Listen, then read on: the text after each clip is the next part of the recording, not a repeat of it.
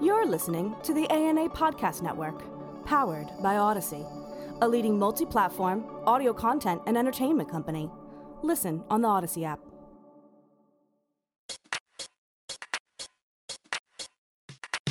Hello and welcome to the Marketing Futures Podcast. I'm your host, Mike Berberich. We here at Marketing Futures are dedicated to keeping you, dear listener, abreast of all the latest trends and disruptions affecting our industry.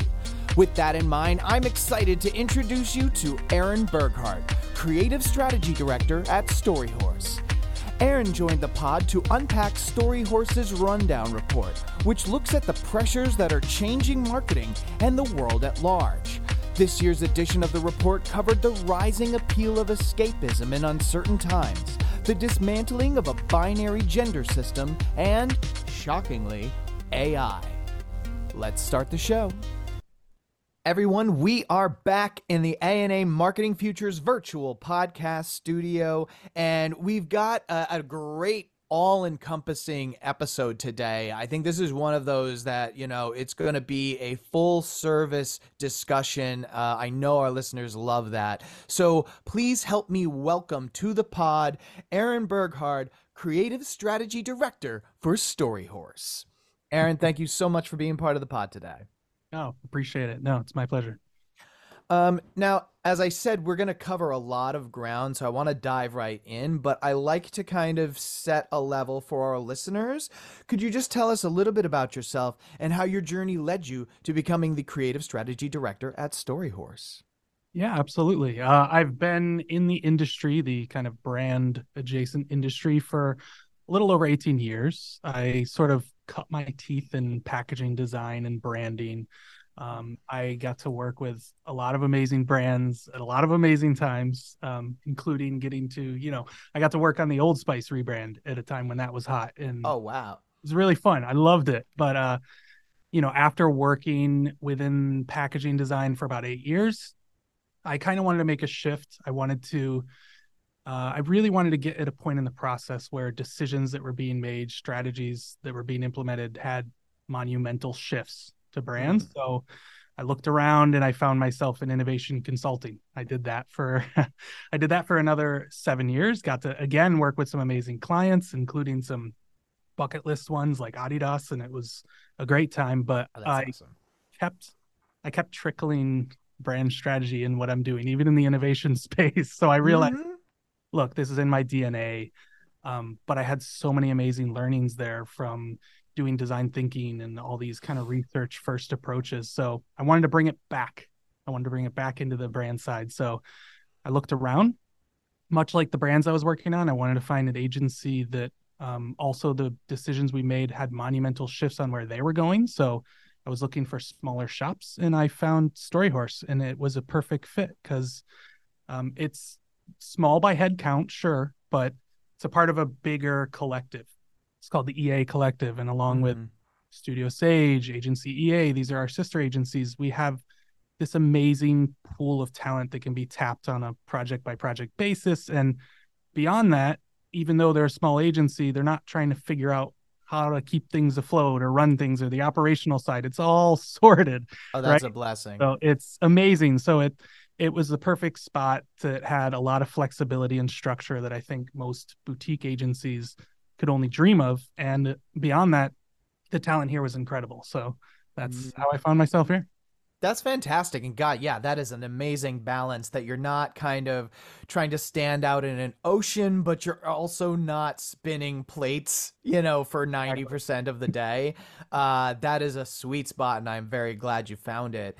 And I do, I actually love that, you know, imbuing strategy with kind of more open-minded open horizon thinking. I think that that's a really great thing because you know it, i think uh, strategy especially the bigger the brand you get can be kind of pulled down by legacy and you know something working is there so you don't want to move it but you the, you know the possibilities of what if that uh, obviously come from kind of helping brands find their innovation find their disruption. That sounds like a, a pretty delicious recipe for uh, where you are right now. Yeah it's it's great. And being able to kind of mix all those worlds together is it's been really fun and it's been really rewarding. Fantastic. The conversation we're about to have is uh is stems from a very very cool annual report that Storyhorse puts out, the rundown. But before I get ahead of myself, could you just give us a little bit of a kind of background, a history of where this report emanated from and how it's evolved over the years? Yeah, absolutely. Um so the rundown is our annual report that's on the biggest pressures that are facing brand today. And so most are probably familiar with things like trend reports. They're very common in the industry, but where a trend report, an agency is sort of looking out into the world, seeing the solutions that are made or what's happening and connecting the dots and and really talking about the similarities. Uh, the rundown comes from a place of wanting to flip that. We wanted to figure out what are the challenges that our clients are constantly facing and what keeps coming up against them. And then can we find brands that are actually starting to take those challenges and turn them into opportunities in really interesting and fascinating ways and highlight them up. So that was sort of the impetus of the rundown. And it's been, it was launched back in 2021. It's constantly growing and evolving every year. We um, sort of look back at previous years and we're like, what were we really onto? What did what would really really mm-hmm. crack? What felt meaty?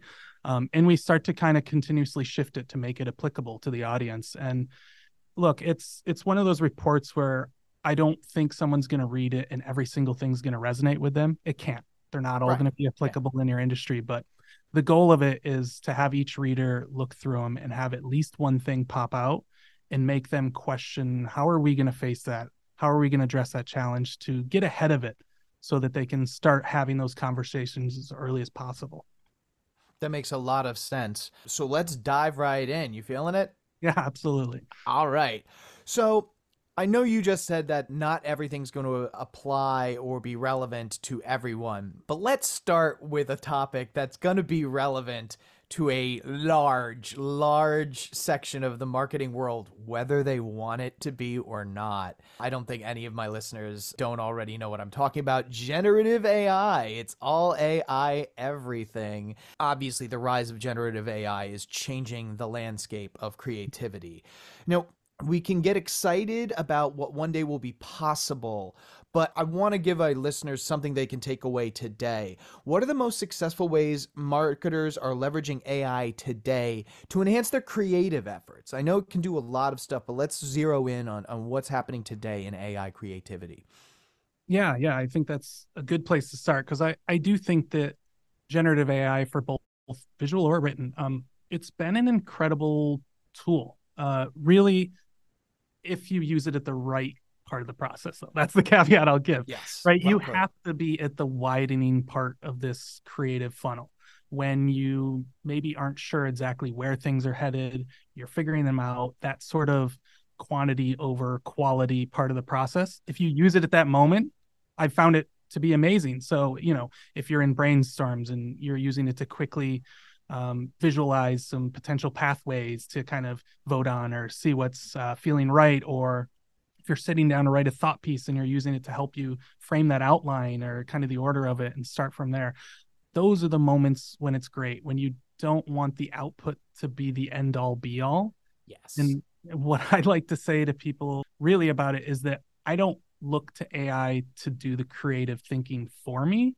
I look to it to inspire the creative thinking within me and so as long mm. as we're hmm. going in with that mindset it's great but i mean you know beyond that, like there are more tactical uses in it. Things like the Photoshop generative fill tool has been great, right? If you got that a super cool. Yeah, you got an image and you don't have enough background information. It's vertical. You want it horizontal. Um, there are very practical things like that that are allowing people to have more options in the way that they're using the assets. But again, you're using it as the background element, not as the foreground. You're you're helping it supplement what you want to create versus trying to create through it. Yeah, absolutely. I mean, it's an inelegant analogy, but it's a it's a hammer. It's a tool. You know what I mean? The second you're trying to like sit it next to you at the desk is when you're going to get into trouble. But yeah, if you kind of, and I love the way you put it, like if you use it at the right part of the process, it can be a really invaluable help and just give you so much more time back to do the strategic, creative things that it is going to be years and years, if ever, that it's even going to be able to take a swing at. So love all of that. So we've got the great stuff on uh, AI, but as AI generated content becomes more sophisticated, there are concerns about misinformation and authenticity. So, how do you envision brands maintaining their unique voice and authenticity in a world filled more and more with AI generated content? Yeah, I mean, talk about hot topics. Um, it look, the reality is the bar has never been lower for someone to come in and create very believable content. It's true. Um, mm-hmm. And it raises a lot of real fear around this, um, whether it's spreading disinformation or whether it's losing brand equity. Uh, a lot of people are really scared on, on what that could lead to. And all you need to do is if you look on job postings, risk management is is flooding the boards. If you look on, you know, new tools that are coming out, uh, there's AI detection software that's really starting to gain. Like a lot of people are trying to figure out what's the first line of defense against this, and they're thinking of it in a combative sense. And look, there's you definitely need to have some things in place around that. Um, sure, a good kind of risk management strategy, adopting into those AI detection tools, but also um, there's a lot of opt-out mechanics that are being built into some of these tools and it does take some understanding to know what you can sign in for. But i think at the end of the day beyond everything you can do and, and more of a pushback i think it comes down to really good branding consistency in your story and what you're telling across channels. Because look if what you're saying and everything that you're doing is stemming out from the same place, then an outlier is going to stand out a lot more. And the muddier you make your waters, the easier it's going to be for something unwelcome to just sort of blend in. The Certified ANA Marketing Professional, or CAMP program, is a rigorous 35 hour online certification program developed specifically with the ANA marketer in mind covering the entire marketing process from brand strategy and activation to marketing implementation across digital and analytic platforms. CAMP represents the full spectrum of the marketing universe. To begin your certification, go to ana.net slash campfuture. We're going to kind of make a hard left from kind of the, the this AI generated world to the real world outside of it and pressures is a very good way to describe a lot of what is going on nowadays. And so there is um, one of the pressures is kind of anywhere but here.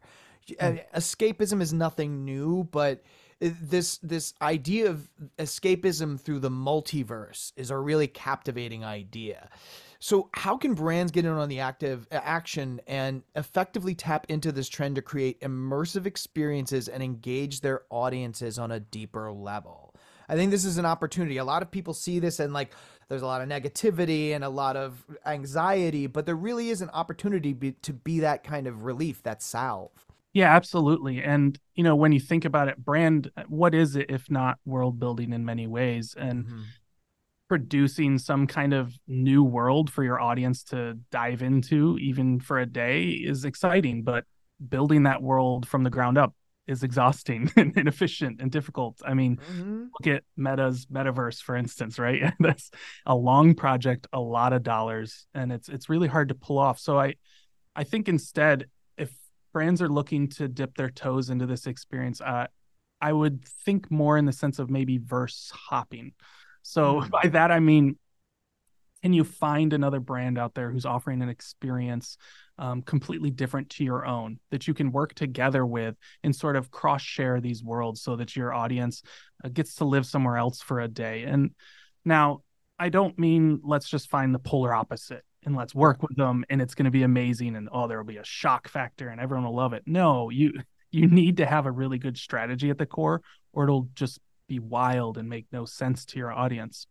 But if you can find someone who is aligned to your brand from a mission statement, from mm-hmm. a core branding statement, what they want to do in the world, if you can find synergy there, but then experience wise, find someone who's doing something completely opposite, then you have a recipe for something really incredible because you're both trying to do the same thing. You're just doing it in different ways. And so, if you can identify those brands out there in the world and you can start to create experiences together, even if momentary, it's going to scratch that itch for your audience of doing that kind of multiverse experience and verse hopping. And um, you can have really amazing results because look i mean i don't think anyone asked for a peeps flavored pepsi but i'm, I'm happy it's out there.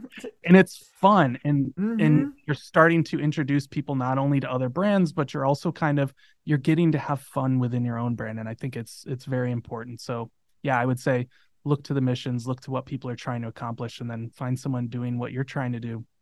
Why i love that I and it's kind of like giving a dim, different dimension in in your brand in a way that's going to track logically. Absolutely. Uh, you know, variation on a theme. And yeah, and I do. I love it's just the idea of Peeps and Pepsi coming together. You might not even be the target audience, but that is there's whimsy in that. And that is just a halo effect. So very cool. I I really love that kind of triangulating by mission and then seeing what in the tactical strategy category something what is what's different on the surface but the same underneath very very cool. Mm-hmm. so now metaverse it's it's going to be taking a nap for a while but it is certainly not going anywhere. And i like to say that people overestimate what can be done in a year and underestimate what can be done in 10 so as escapism does continue to reach new heights because there's there are incredible immersive experiences coming out you know that city on a hill everything's interconnected thing we're going to need to wait a little bit on that. But still this this escapism through virtual worlds is continuing is uh increasing in quality how do you foresee brands addressing the potential challenges of addiction and maintaining a balance between virtual experiences and real life engagement? I mean, we're still already just on the little phone and people are falling into the rabbit hole. When technology allows that to really become more uh, immersive and more all encompassing, how do you hit that, that balance? Yeah, addiction is a very tricky one. And I'm, I'm going to back into this answer a bit here, but um, I want to focus on the latter part of that that you said, that balance. Mm-hmm. I do think that it is the answer in some ways. Um, and I think now more than ever, brands are feeling an incredible pressure on their real life experiences to live up to this counterpart or something in the virtual world, which is hard. Like it, the reality is, there's so many tools you can use in the virtual world from targeting your audience, learning data from it, constantly improving that are making it not only easier to really cater, but also making it very simple ROIs to invest in. So um, there's an attractiveness there, but I I do want to to really zero in on this one singular caveat, which is a virtual experience creates a virtual relationship. Mm. It's hmm.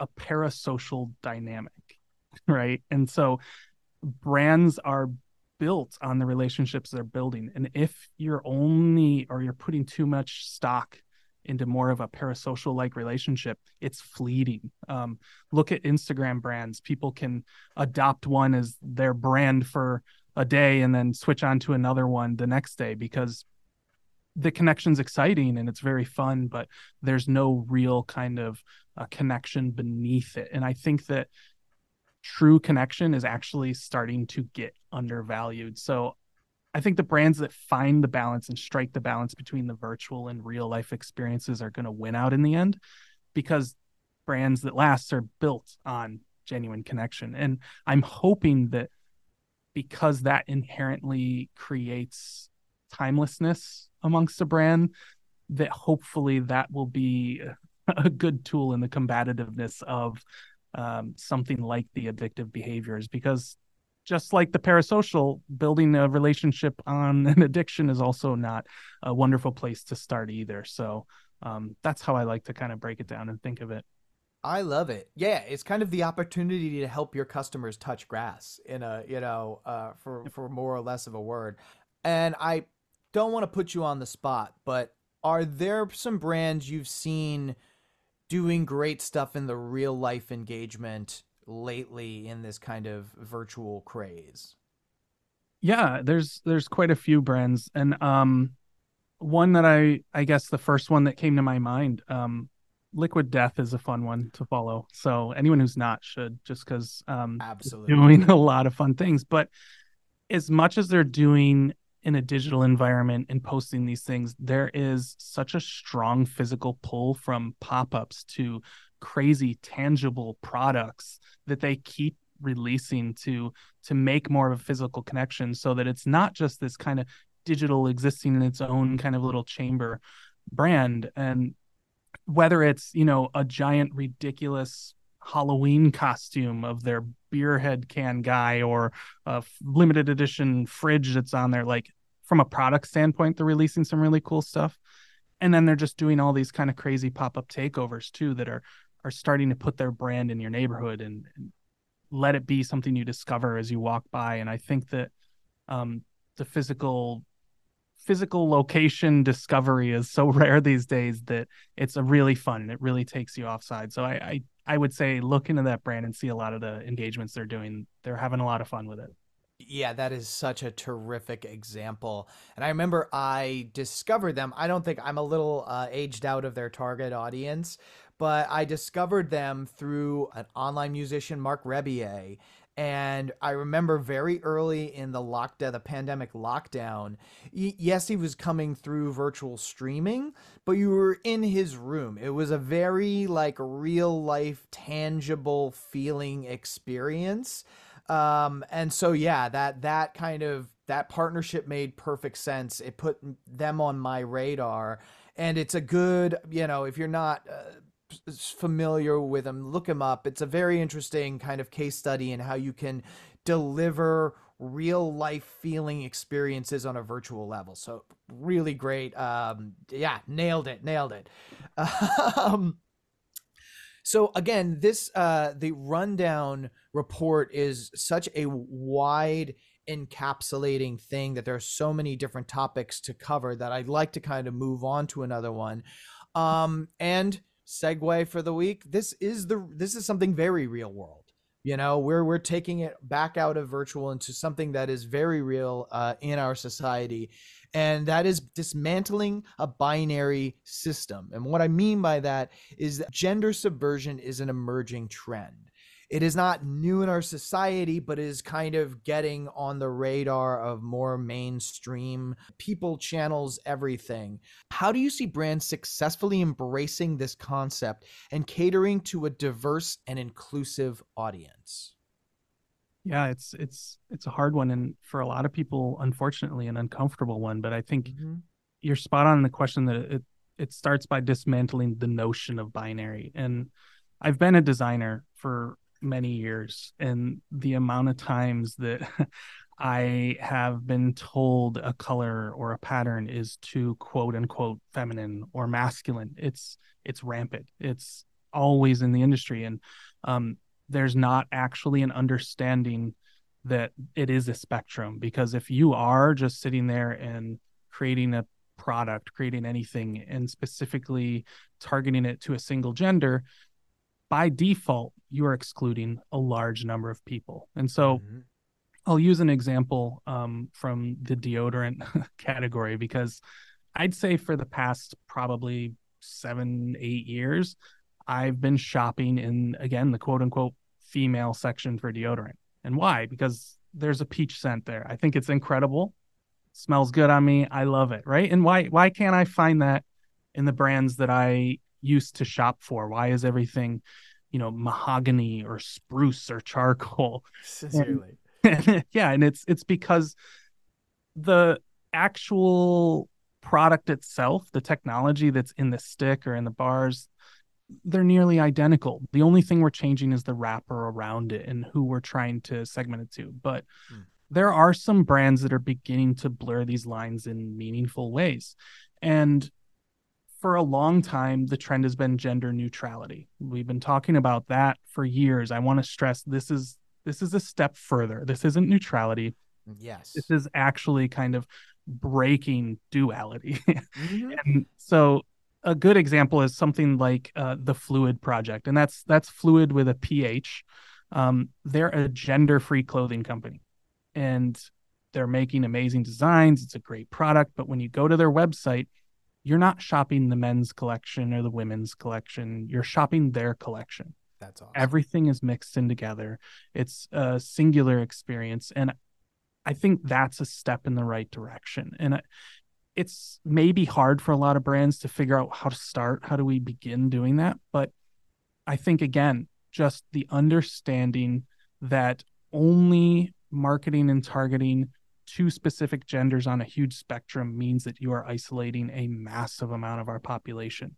And the younger generations, their mindsets are shifting towards this. They're they're more understanding of this maybe than some of us on the older side, but um, the shopping behaviors are changing with it. And I think that brands need to listen, learn, and adopt and shift with them.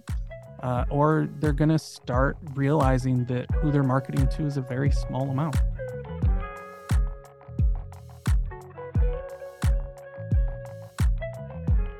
Before we move on to some questions we ask all of our guests. If people are intrigued by the rundown and want to learn more about Storyhorse and want to keep up with what you, Aaron, are doing, where can we find all that good stuff on the internet? Yeah, absolutely. Uh, just go to storyhorsebranding.com. You'll find everything there from you know thought articles that we put out to our own podcasts where we talk about brands as well as well as the rundown which we're talking about now and you can you can get your hands on the report pretty easily so i encourage you all to check it out fantastic fantastic so like i said moving on to some questions we like to ask everybody and and this is pretty well connected to what we were just talking about what are your thoughts on diversity equity and inclusion yeah, that's a that's a big one. I mean, I'm for it.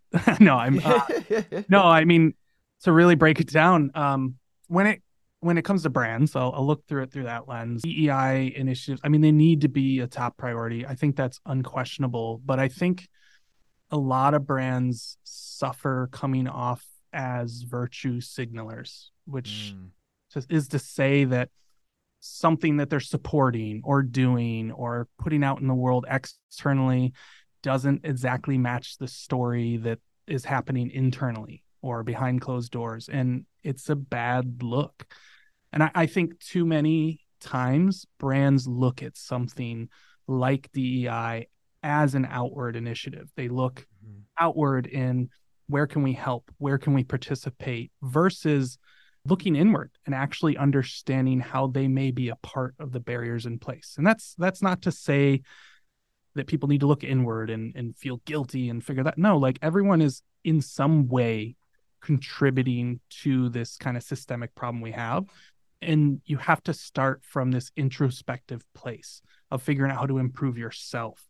And once you start doing that, then you can begin to look outward because when your stories don't match up, your audience is smart. They're they're gonna see it, and mm-hmm.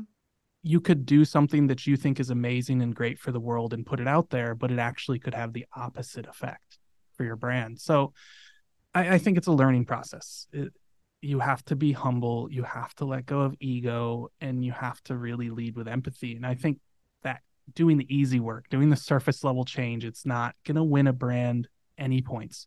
Mm-hmm. And I think it's the hard work, the things that take a long time, things that could be seen as internally disruptive, and things that ultimately are decided on not from a financial ROI, but a human ROI. Yeah. That's what's going to make real change in the world. Yeah. And you, I think you just nailed it as human. Like, how would you approach this yourself? You know what I mean? Would you, you know, to your friends and to your family and to the people who mean things to you, would you just try to find the best tagline or slogan, or would you do the work on yourself? Uh, so I think that is incredibly well said, uh, and thank you for your insights on that. Of course. So, Aaron, sometimes this is the easiest question on the pod, and sometimes this is the one that that our guests need the most time to work on. So, we're about to see which Marketing Futures podcast guest type you are. Aaron Burghard, creative strategy director for Storyhorse what is your favorite album of all time and why? Oh, wow. Um, something immediately came to my mind, and I think this is going to put me in a very interesting bucket of your listeners. But oh, I can't wait. Yeah, so we're going to go back in time here to late 1990s ska for a minute. Um, because my favorite album of all time is by the Mad Caddies. And it's oh called, man, that's awesome. Yeah, it's called Quality Softcore, and I I'm gonna have to say why for sure on this one. Because, look, are they the best band of all time? No. Are the tracks on that album the best songs of all time? No. But for me, there is an emotional connection to that album mm-hmm. that is undeniable. It immediately takes me back to a time where I just learned to drive, my windows are down, I'm listening to the music at a volume that I can't even listen to anymore. and I still to this day remember every single lyric of that song without skipping a beat. And all I have to do is put it in, hit play, and I'm immediately back there. So I, for uh, maybe no other reason than the emotional connection, I'm, I've, I got to go with that. I absolutely love it. And Aaron, um, you're in good company because yeah, I asked this question probably 90 times now, and and somebody put me on the spot and asked me, and the answer is Sublime by Sublime. Oh, yes, because fantastic. it it was like I I had spent my entire life uh, listening to the oldies because my dad controlled the car radio, and that's when we listened to music, and I love it. I'm actually grateful that I was raised on it. But the summer I started getting into current music is when Santeria and What I hmm. Got and all of those songs dropped. And so that kind of gave me this quantum leap into, you know, trying to be cool for the first time, still trying all these years later. But yeah, so I feel you exactly. Uh, is it the best album I've ever heard? Absolutely not. But uh, again, any of those songs come on, I know every word, I know every nuance of the track. So that's a great answer. And look, uh, I'm going to just put it if we were having this conversation in my office, you would be seeing the record of that uh, on the wall right behind me. So uh, Sublime is also up there for me. So yeah, good company. We love it. We love it. You are in. Yes, we love it. So let's finish off by bringing us up to the present. What are you listening to now? Whether it's an artist, a song, a podcast, or a book, and why? Yeah, um, I've been going down an interesting rabbit hole music wise lately. Uh, and that's because I found a vinyl a couple of months ago. Um, it's from a Swedish musician who goes by the name of Waveshaper. Mm. Uh, and I picked it up because the album artwork is incredible. I put it on and I fell in love with it. And what it is, is it's synthwave, which is a category of music I've never really dabbled in, but um, I have been absolutely falling into it. I've been putting together playlists of retro electro and dark wave mm. and basically all this kind of trancy 80s and horror movie inspired music. That's that, dope. Yeah, it's been unlike anything I've listened to in the past. And um, look, for me, music most of the time is what do I have on in the background? What gets me being creative and sort of what's giving me drive. And right now, um, I'm in my my synthwave era, my synthwave era. Sorry. That is so cool. I it Waveshaper is it spelled like it it sounds? Uh, all one word, wave shaper. Yeah, check. All righty, I've got my afternoon listening. Uh, Aaron, this was such a great conversation. We covered so much ground, but really the the the insights and the perspective you gave, uh, I think is just going to be invaluable for my listeners. So everybody, get ready to hit repeat because we've come to the end of another episode of the Marketing Futures Podcast. Thanks for listening to the Marketing Futures Podcast. We hope you enjoyed this episode and that you'll join us in two weeks when we'll discuss a new people centric approach to agency holding companies with Meet the People's Tim Ringel. The Marketing Futures Podcast airs Tuesdays at 3 p.m. Eastern. Have a topic or guest you'd like to hear on the pod? Shoot us a note at marketingfutures at ana.net. And as always, find everything you need to prepare for the future of marketing at ana.net slash futures. This has been a presentation of the ANA Podcast Network, powered by Odyssey.